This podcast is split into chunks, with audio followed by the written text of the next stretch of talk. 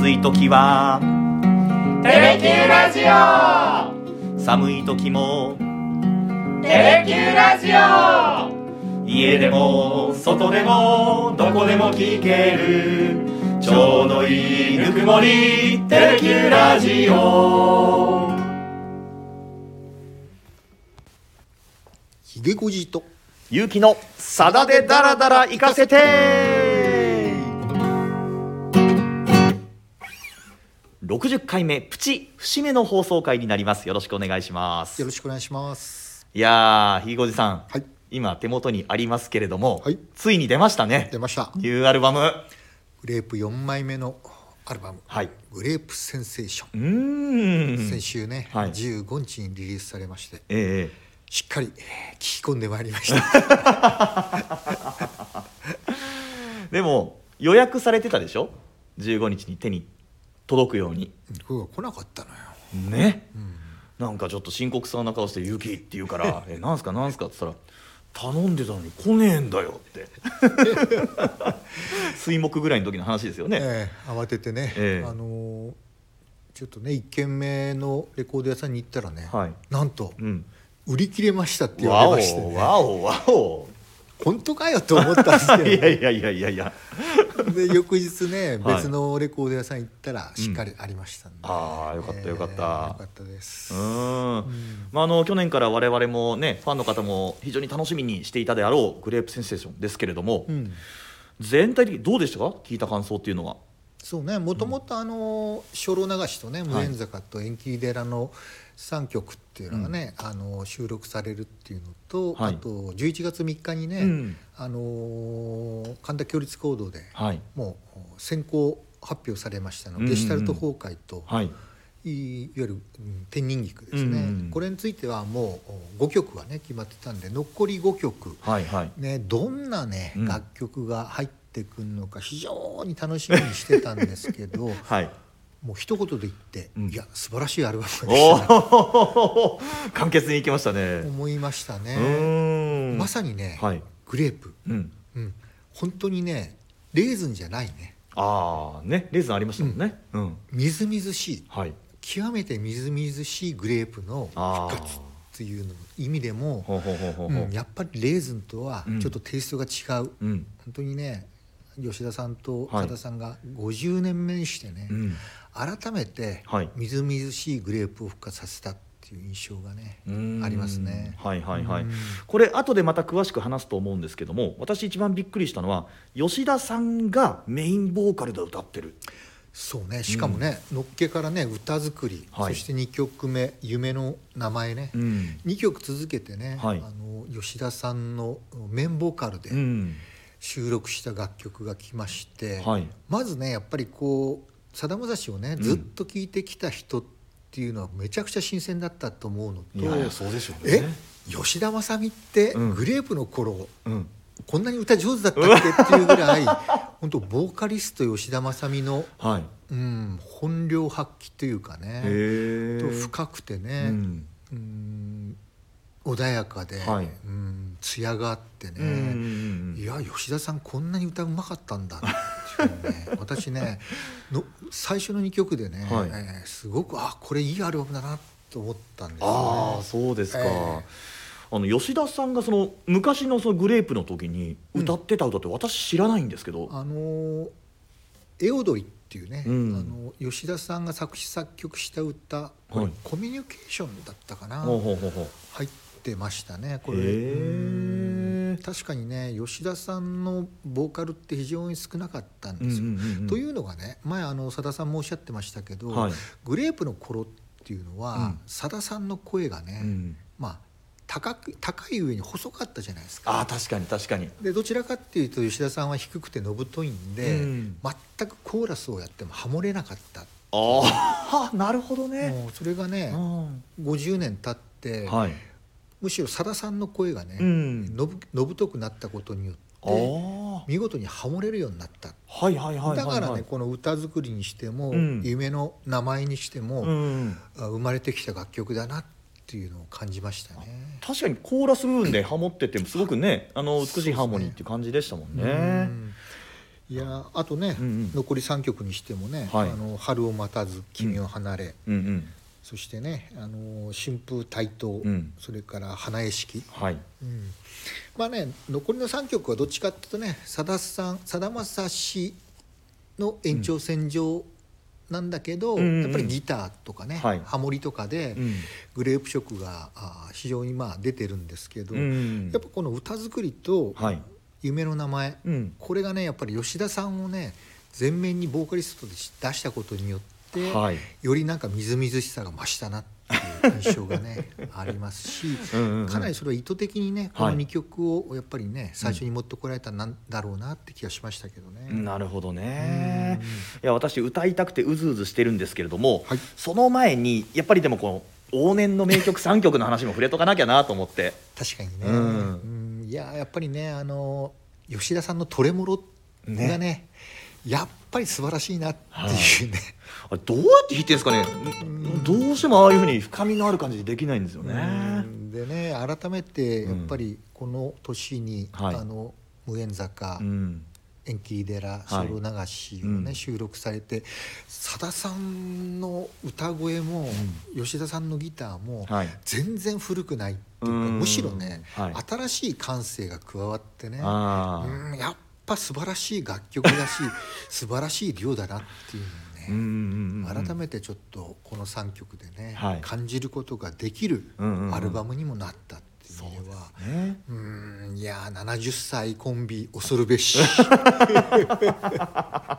いや恐るべしですよ、ええできるかどうかわかんないみたいなことをね年末にはおっしゃってたっていう話も聞きましたけど。そうですね。特うん。に11月3日の時はね、はい。えーもうその日にうん。2月15日リリースっていうのをはい。ビクターが発表したんですよね、うん。だから吉田さんねもう真顔でね無理無理、絶対無理って言ってましたから。あそれからあの11月のコンサートの時に発表された「ゲシュタルト崩壊」と「ガイラルディア。ーはい」これもまだまだアルバムまでにはその未完成なんだとうん。いう話もしてたっていうことなんですけど、はい。アルバム聴いてみるとやっぱりちょっとアレンジ変わってるなと思いましたね。ましたね。うん。歌詞はねはい。変わらなかったですけれども、うんうんうん。うん。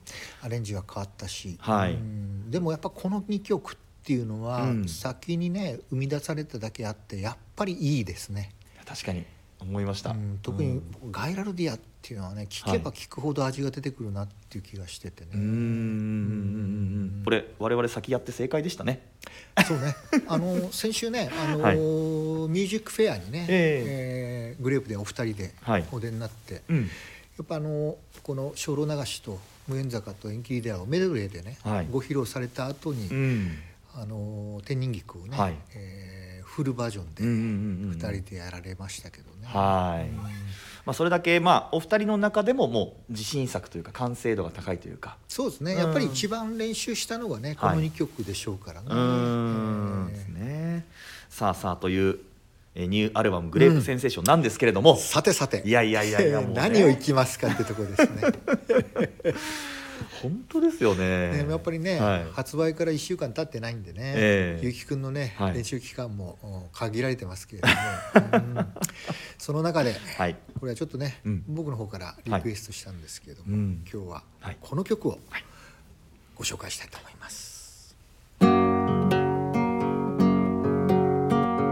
重いため息繰り返しては別れの言葉を探しているねあの時だとかもしかしてとか言い出したらキリがない。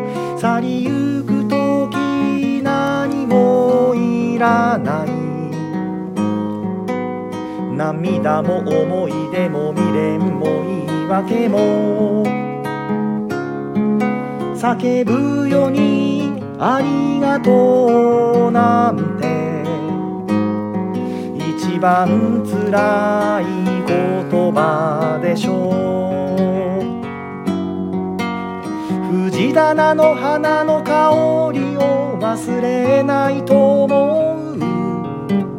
青空に真っ白な飛行機雲。ただ一筋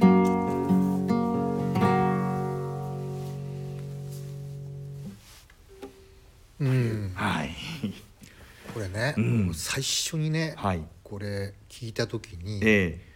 なんかねタイムスリップしたような気になったんですよね。ああちょっとわかる気がします。うん。うん。1970年代というよりも、はい。もう60年代かもねっていうぐらいいわばね日本でフォークソングっていうのが流行りだした頃のなんかね、空気感っていうか、はい。うん匂いをね、うんうんうん。なんかまとった歌だなっていうぐらい。はい。伊くんも感じてると思うんですよすっごくこれコード進行がシンプルでしょ、いやそうなんですよ。これこれこれこれ大体この四つがね。はい。で歌詞もね、ええ全然そのなんていう飾ってないし、はいまあ別れの歌なんですけども、うんうんうんもう本当にねなんか、はい感情の赴くままってういうか、ん。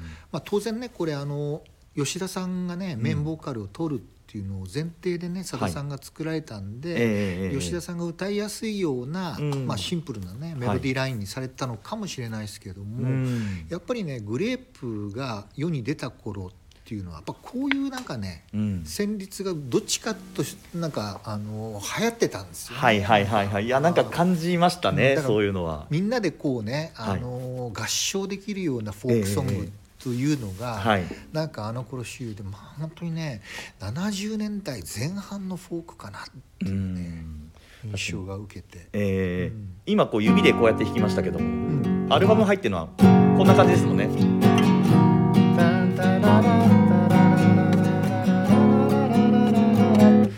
なんかこうみんなでこう歌えそうなフォークの香りをまとってるような。でもねしかもねそんなにギターテクニックもね、いらない、うんまあギターをね持ち始めてすぐでもこうやれそうなね、うん。コード進行だし、はい。しかもねこれね、うん。ギター2本とウッドベースだけなんですよね、おーそっかそっかそっか、うん。確かに、うん、ここがね非常にシンプルな構成っていうかね、はい。平石克美さんのねウッドベースは入ってるんですけど、ええあとはもうグレープのギター2本うんだけっていうあとね倉田さんのコーラスは入ってますけど、はい。楽器はね、うんうん。3つだけっていうね非常にシンプルな構成っていうかね、まあでもあえてでしょうね。あえてですねこれは。あえてこういう楽曲にされたんだと思いますね。で、うんうん。歌詞もね、はい。決して難しい言葉は使わずにね、うん。本当にもう別れうんだけ。しかも、うん、冒頭からね「一番辛い言葉でしょう」までは、うんうんうん。吉田さんがメインボーカルして、ええ。ーその後のね「藤棚の花の香りを」ってただ一筋までは今度は正志さんがねええ。旋律を取るい。うはいね、うん。非常に構成もシンプルですよね。うん。ですよね。これなんかライナーノートを拝見したんですけどいいこと書いてましたねなんかね。そうね。はい。最初ねこれやっぱりアルバム開いた時に「夢の名前ってなんだろう?」っていうふうにね、あはい。思ったじゃないですか。ライナーノートにね、はい。さださんがその答えをね、うん。書いてらっしゃったんでね。あそういうことねっていうね。ああうんもしかしたら恋とは2人が同じ名前の夢を信じていられる時間のことを言うかもしれませんね。うん。確かにねーとか思いながら。うん。だよね。やっぱり、優しくねこうやってライナーノートに書いていただけるとストーンと落ちてくるっていうかね、はい、ん。そうですね。うん「いいおじい俺に聞くな!」とか言われないからいいですよね。聞く必要がないっていうかね、うん。そうですね。先に2番いっちゃいましょうかこれね。はい互い同じ夢の名前を追いかけたそれは本当のこと。生きがいだとか口に出したら全てが言い訳になる。幸せになってくださいなんて。恥ずかしくてとても言葉にできない。去りゆく時何もいらない。そっとさよならだけでいい。遠い海の潮騒がふと聞こえた気がした。君の行く未来に風藤棚の花の香りを忘れないと思う青空に真っ白な飛行機雲君にさよならといううん終わり方がちょっと印象的そうね終わり方がね、ええ本当にスパッと終わるっていうね、はいでもやっぱり当時のねフえ。えォークソングってこれが主流だったんですよね、あそうですか。あんまりダラダラダラダラねうん。構想とか、はい。もうそこで歌詞とともに演奏も終わるっていうパターンが多かったですね。いやうん。これね先週のさださんの東海ラジオのラジオでうん。流れたんですよ、うん。で初めてこれを聞いて「で君にさよなら」ブズってきて CM 行ったんですよ、うん。あれ曲途中で切れたのかなこれ？と思って。で CM 明けどうすんのかな？と思ったら全然別の話になってたんで、うん。あこれで終わりなんだと思ってですね、うん。ちょっとびっくりしました、そううね、ん。そういう意味じゃね、はい。あの非常に斬新今今聞くと斬新な終わり方ですよね。なんかこう別れる時にはこういろんな言葉とか未練も涙も思い出も全部いらないからさよならだけでいいんだよっていうのをこう音で「君にさよなら」で終わってるっていう。うん。レモンに通じる世界ですね。スパッと終わろうっていうね。一番にあるようにね、はい。叫ぶように「ありがとう」なんて一番辛い言葉でしょうとかね。ままた2番でね、はい。えー去り去りゆく時何もいらない。うん。そっとさよならだけでいいっていうね、いや。うん、ね。いや終わる時ってそんなもんでしょっていう。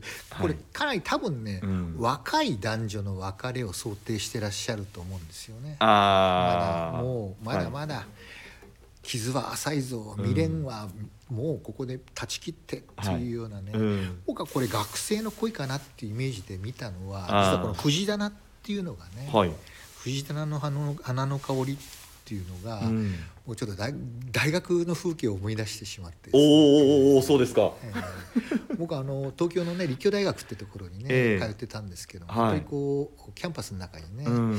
藤棚があってね、はい。うん別にその下で別れたわけじゃないんですけど なんかパッとねその風景がね、うん。あの目に浮かんでね、えー。なんとなくこの藤棚っていうのがあ学生の別れかなというようなイメージで僕ああ聞いてなるほどね。聞いてしまったんですけどね。へえうん。で見上げたらね、はい。青青空にうんうんうん。一筋のね飛行機雲が見えたっていうね、はいはい。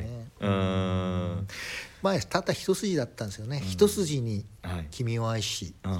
一筋にこの恋を貫こうと思ってたんでしょうけどね。あー、うん。あそういうことか。それを飛行機雲の一筋と、うん。あというふうに解釈したんです。けど、あなるほどねさすがです。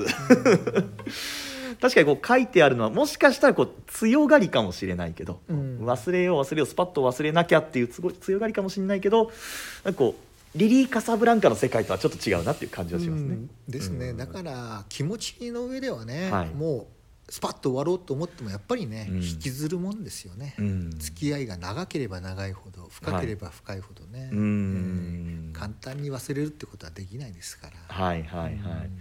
なんか私思ったのはその学生時代って今ひげおじさんの話ありましたけど、学生時代のことを思い出しながら大人になってから書いた歌みたいな、当然そうですよね。ね。振り返ってね。うん、だって、はいさださんがよく言うようにね、ええ。やっぱりあの辛い時に辛いことをすぐ書いても、はい。い怒ってる時におん。怒りをすぐぶつけてもそれはね全然そのね、はい。あのー形にならないっていうんうんうんううんうん。ねやっぱり一呼吸置く。はい。喜びは喜びがね、うん。ある程度収まってからはい悲しみも収まってから、うん。怒りも収まってからでなければ、はい。なんとなくはがきは書けない手紙は書けないっておっしゃってて 今の時代ねそれはい。SNS だと、うん。もう感情の赴くままにメールに書いちゃうじゃないですか。はい。だから伝わらない上にうんどうしても相手を怒らせちゃったりとかはい。っていうことがままあるのはね、えやっぱりスピード感うんを重視しすぎるとうん。やっぱりあまりにも感情が直接ねえはい発出されてしまうんで、確かにね。えーうん。どうしても喧嘩になったりとかね。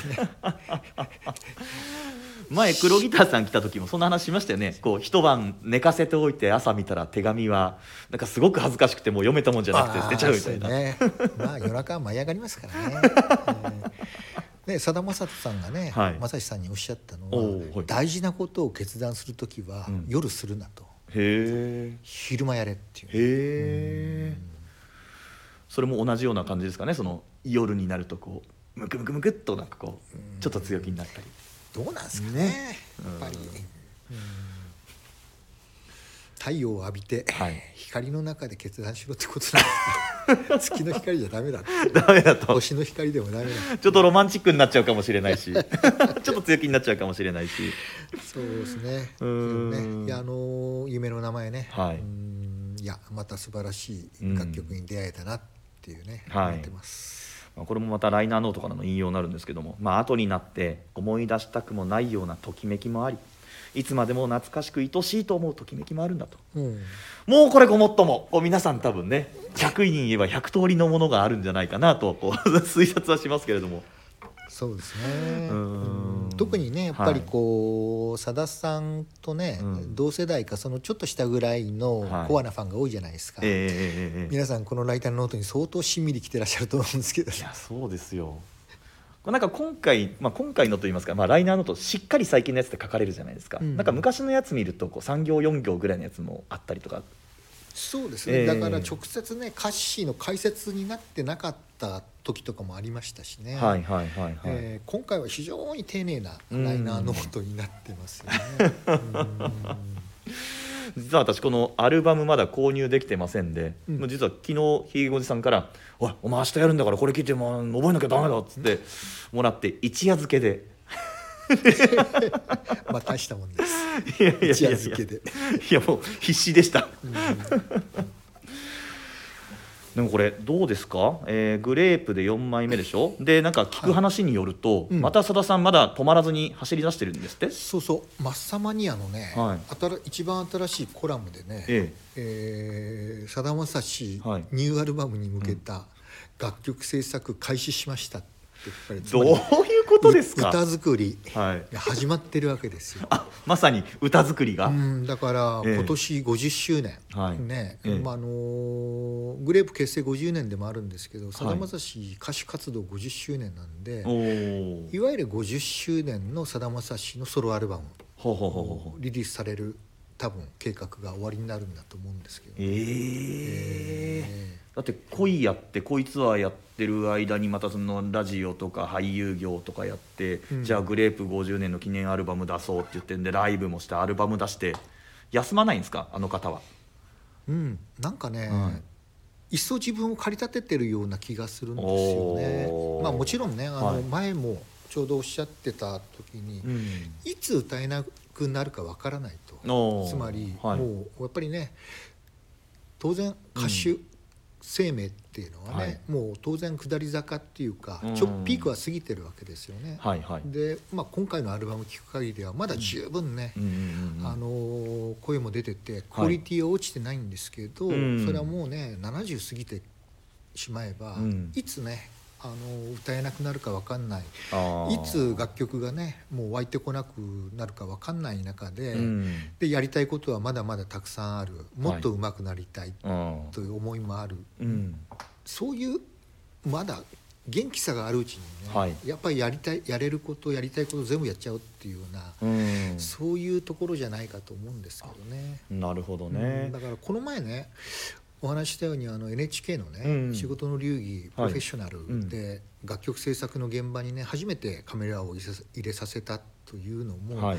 やっぱねこうやってきっちり楽曲制作ができてるうちにやっぱ映像にねうん。収めておこうというさださんの考えもあったんじゃないか。だから昔だったらありえなかったことが、うん。ああいう形でありえる、はいはい。えー楽曲制作の現場にねもちろんき相当気が散ると思うしね、ええもうイラつくこと多いと思うんですけどそれでも、うんああやってね収録させたということは、うん。やっぱりもうなんかまあいわゆる就活じゃないですけど、はい。やっぱりさださんの中でもいつ終わってもいいように、へええーなんかねいろんな段取りを踏んでいかれてるのかなって気がしないでもないんですけどね。おー。えひげごじさんほどのそのまあどっぷりと言いますか番記者の方でもさださんがその曲作りをしているところに行って取材とかされたことってどうなんですか？ないですよ。ない、うん。それはやっぱりねあくまで聖域なんですよね。あー確かにね。それはもう他人がね、うんうんうん。あの入るところじゃないですよ。少なくともはいはい。さだ、さんが楽曲作りされるのは自宅かスタジオなんですよね。えとスタジオって言ってももうスタッフしかいない世界でね、はい。やっぱりギターをポロンポロンとかやりながらねうん。いろんなこう音をかかませながらねやっていかれるわけであって、うん。それはねやっぱり無関係の人間が立ち入れることができる領域じゃないですよね。ああそうですかね。そこにじゃあまあまあまあ言うたら初めてですよね。そのカメラがその制作現場に入って、うん。でそのギリギリまでその悩むみたいなところとかもこう描写もありましたけれども、まあ、あえて見せましたよねそういうところをね、えーもう悩み苦しんでる姿っていううのをね、んうんうんうん。あえてさらけ出したっていうところがありましたけど、なるほどでねこうやってね、うん。このアルバムが今回完成したわけですよはいね。はい。でもさださんねあの楽曲作りに入ったとおっしゃいますけども、ええ。本当にできるかどうかはね、うん。本当わからないぐらいやっぱ昔に比べるとねやっぱりね、あのーねこの前の番組でもありましたけど600曲以上ね、はい。楽曲作られてきたわけですけど、うんやっぱり 自分が作った歌の模倣だけはしたくないっておっしゃってるのなるほどね。で特にね、はい。あのー旋律に関しては、うん。どうしてもやっぱりね似てくるわけですよね昔作った楽曲、ね、まあそうだ600曲もあればですね。うん。うん。だからそこでやっぱりね音作りに相当苦労されてるんであうん。あとどんだけね、はい残ってるかですよね。降りてくるものがね。はあ、はあはあはやっぱあれですか歌詞よりもメロディーの方が苦しんでるような感じ両方ですね。両方。両方。うん。言葉もやっぱりねはい。相当苦労してらっしゃるなって気がしますね。ああそうですか。うん。あとねもう一つ僕気になってることがあってグレープやったじゃないですか。はい。でアルバム出たじゃないですか。これ終わりなんですか？まだあるんですか？ここがちょっとどうなのかなって。あグレープとしてはね、はい。今度あの50周年記念ツアーやられるじゃないですか、はあはあはああ。の当班名でね、ええあの中で、はい。グレープナイトっていうのがあるんで、はい。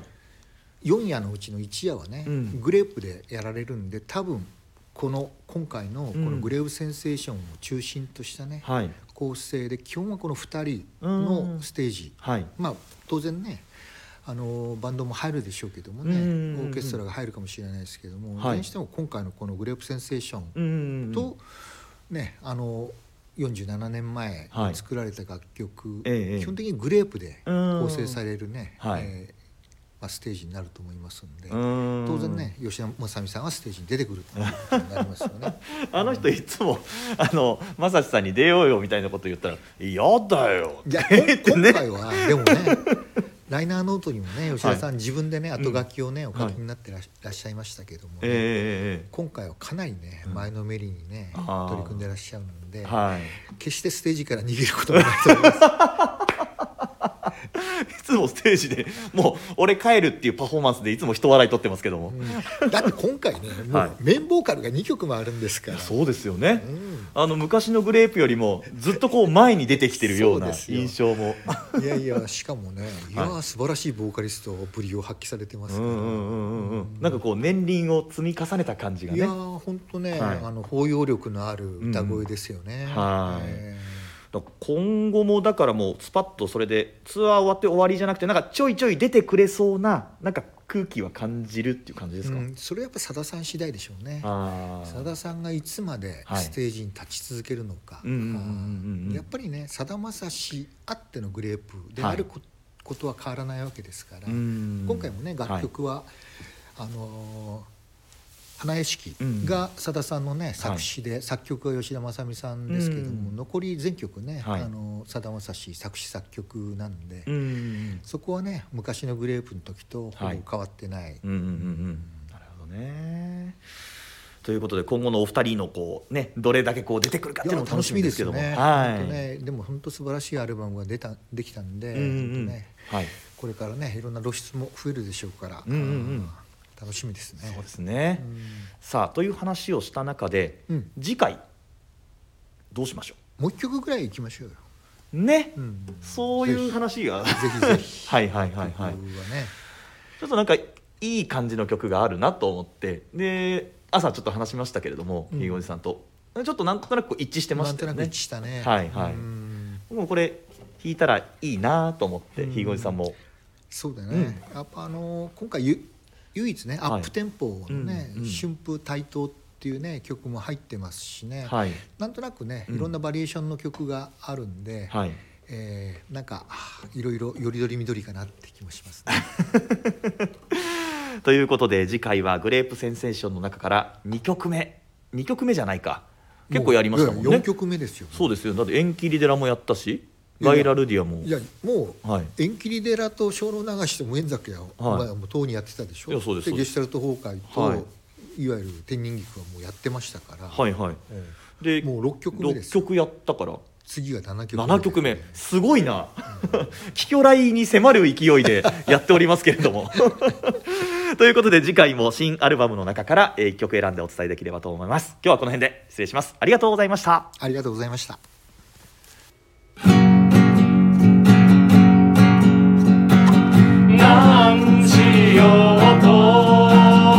はよ